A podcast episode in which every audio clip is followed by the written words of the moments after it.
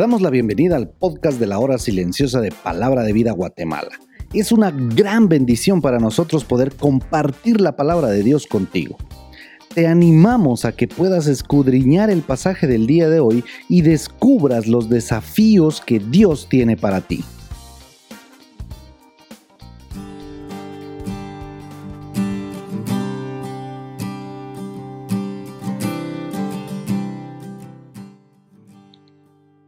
Espero que el Señor te esté bendiciendo mucho en este tiempo.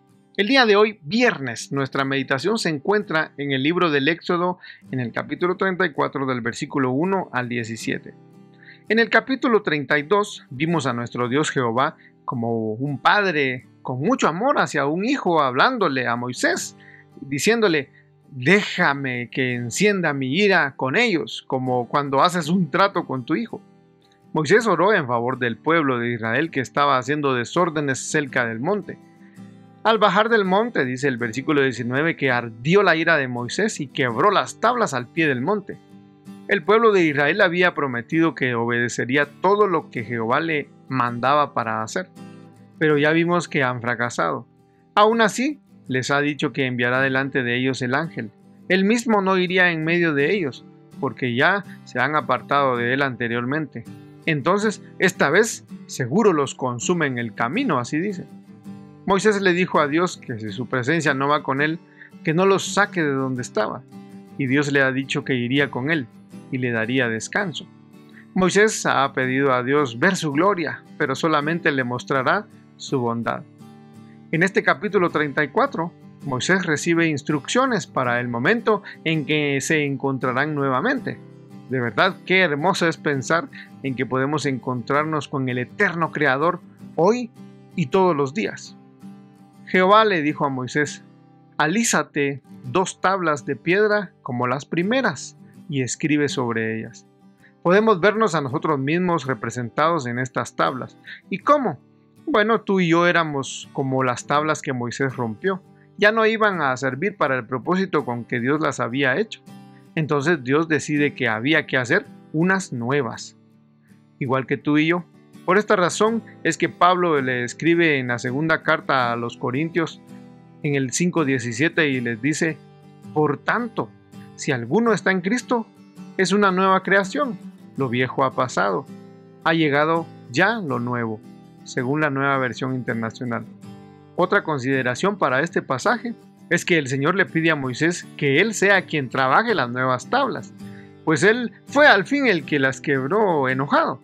Siguiendo la analogía con las nuevas tablas y nosotros los hijos de Dios, recordamos que así como Moisés debió trabajar en el nuevo producto, nuevamente el apóstol Pablo nos hace la recomendación en Filipenses 2.12 y leo en la nueva versión internacional. Queridos amigos, siempre siguieron mis instrucciones cuando estaba con ustedes y ahora que estoy lejos, es aún más importante que lo hagan.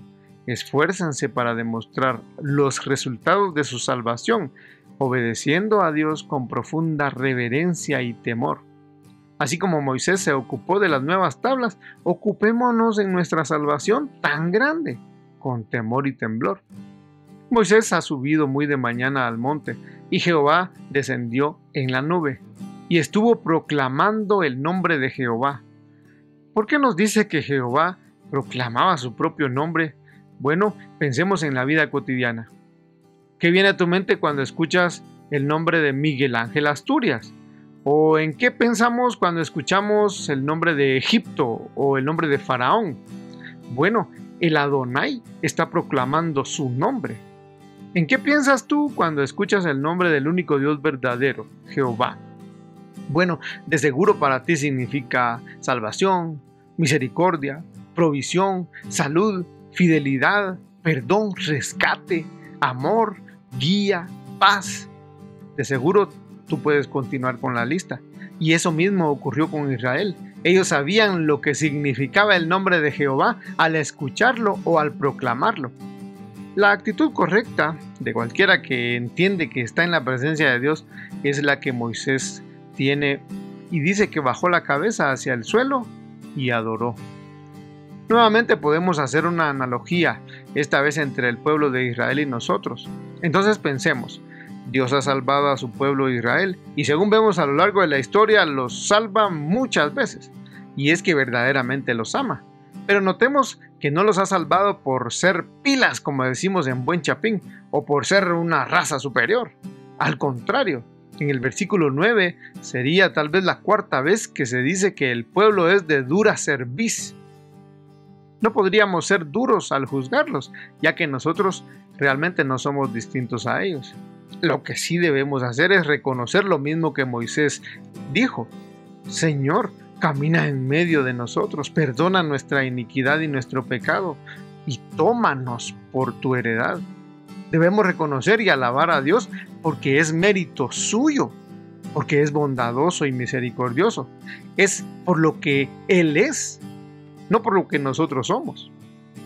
El Señor proclamó su nombre, Yahvé, y para darle un significado a nuestras mentes finitas y chiquititas, decimos que el nombre de Dios, Yahvé, significa el autoexistente, el eterno, el que subsiste en sí mismo. Y en el versículo 14 se llama a sí mismo celoso. Dice, no te inclines a ningún otro Dios, pues Jehová, cuyo nombre es celoso, Dios celoso es. En este sentido debemos recordar que Dios no permite que nuestro corazón esté compartiendo la gloria que es solo suya, solo de nuestro Dios. Es el mismo sentido en una relación de esposos. Nadie puede ocupar el lugar del cónyuge.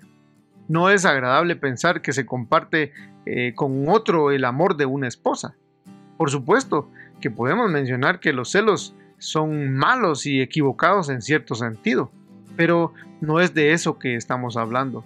A la persona amada se le dedica tiempo, se le da cariño, se le cuida, se le respeta, se le da exclusividad. Ese es nuestro Dios. Es celoso con sus hijos, no comparte su gloria con nadie. Por cierto, en Deuteronomio 32-39, el mismo Jehová dice, yo soy y no hay dioses conmigo. Ahora tú, vívelo. Al igual que hubo necesidad de tener nuevas tablas de la ley, tú y yo teníamos la necesidad de ser hechos nuevos. Como se le dijo a aquel que vino de noche a Jesús, necesitábamos nacer de nuevo. Y ahora tenemos esta valiosa salvación. Y si nacimos de nuevo, lo natural entonces es que un bebé recién nacido, bueno, tiene que crecer. Hay que ocuparse en que el bebé crezca y se desarrolle normalmente. Si tú te has sentido cómodo en tu crecimiento espiritual, que ya llegaste tal vez a una meta, te requiero recordar una expresión que escuchamos de nuestro amigo Oscar Fuentes que decía, incomodate. Y en este sentido, incomodate, esforzándote en demostrar los resultados de tu salvación, obedeciendo a Dios con temor y temblor. Dios te bendiga. Queremos animarte a que puedas compartir este podcast con tus amigos y así poder crecer juntos en el conocimiento de la palabra de Dios. Síguenos en nuestras redes sociales para más información.